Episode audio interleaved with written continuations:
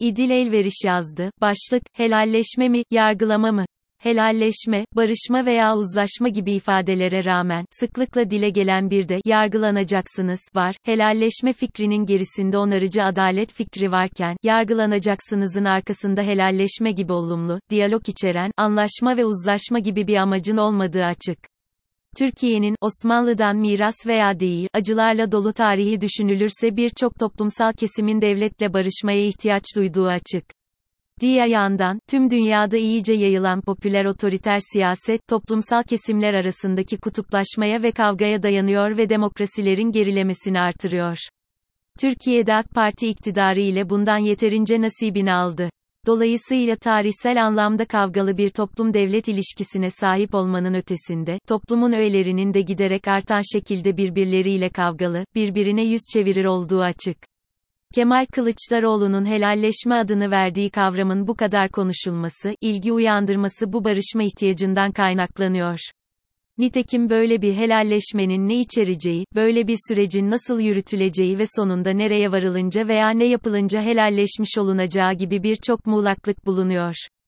Bu muğlaklık aslında umut veren bir yana sahip. Zira konuşarak, her bir kesimin ihtiyaçlarının neler olduğunu anlayarak bir yolu veya süreci birlikte keşfetmek mümkün olabilir.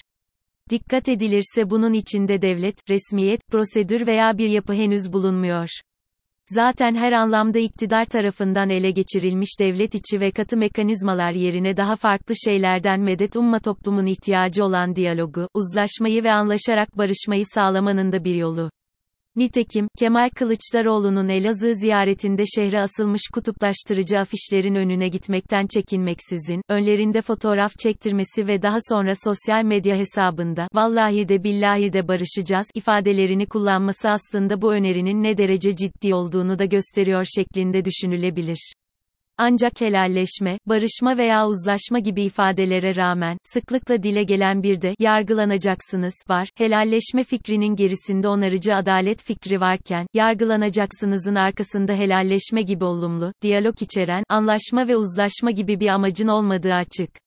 Nitekim yakın zamanda Yıldıray Oğur, yargılanacaksızın bir tehdit olduğunu ifade etti ve bunun, hakkında iddialar olanların delillere göre mahkeme önüne çıkarılmasından değil, bir devrin, bir grubun bir fikrin topyekün yargılanmasından, tasfiyesinden bahsediliyor, dedi. Bu yorumu yapmak mümkün elbette, içerdiği hukuki şekilci, sert prosedürler zaten, yargılanacaksınız, ifadesini helalleşeceğiz tarzı bir olumlu, umut veren bir şekle sokmuyor. Bunu söyleyenler daha intikamcı, sizi süründüreceğiz tarzı bir amaç peşinde oldukları yorumuna kapıyı sonuna kadar açıyor. Nitekim yargılamanın bizatihi kendisi, sonunda bir ceza alınmasa da bir ceza olabiliyor. 2. Bu adda kitabı bulunan Malcolm Feeley, aslında yargılamalardaki sürecin yorucu ve bezdirici yanına işaret ederken, kitabı dayandırdığı araştırmasını Türkiye gibi tarihi hoyrat siyasi yargılamalarla dolu bir ülkede yapmıyordu. Dolayısıyla hukukun veya yargılamanın zaten böyle bir yanı var. Bana öyle geliyor ki helalleşme ne kadar yıkmaya değil onarmaya odaklıysa, yargılanacaksınız da bir o kadar, cezanızı çekeceksiniz, intikamınız alınacak tarzı bir yer. Ancak bu köşede daha önce defaten ele aldığım üzere, bu klasik anlamdaki cezalandırıcı adalet anlayışı, faillere odaklanmayı ve onlara bedel ödetmeyi seçerken ortada bulunduğu düşünülen suçların mağdurları ile ilgilenmiyor. Oysa bir toplumda bir onarım, bir düzeltme, bir barışma söz konusu olacaksa, sadece bir tarafa, gününü göstermeye odaklı olunarak bir sonuç elde edilmesi mümkün değil. Onarıcı adalet, bir eylemden doğan zarar veya zarar riskini, o eylemden etkilenen tarafları bir araya getirerek, bu zarar veya yanlışın onarılmasını konuşmalarını sağlayarak, adalete ulaşmayı hedefler.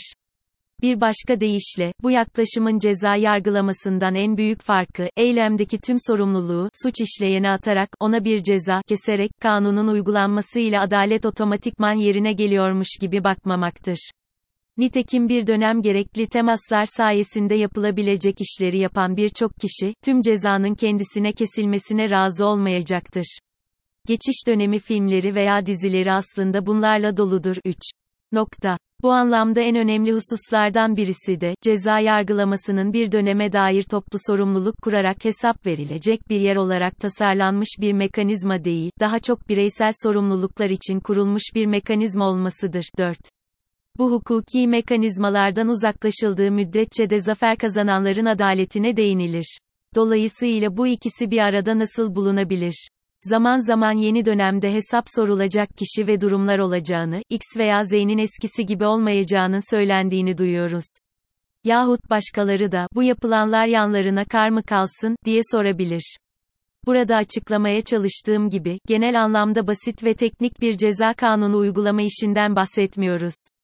Belki de bu sayede suç ve ceza konularını artık toplumla da konuşulmasının vakti gelmiştir. Hangi hareket suç olmalı, hangi suçun cezası ne olmalı, başka nasıl çözülmeli?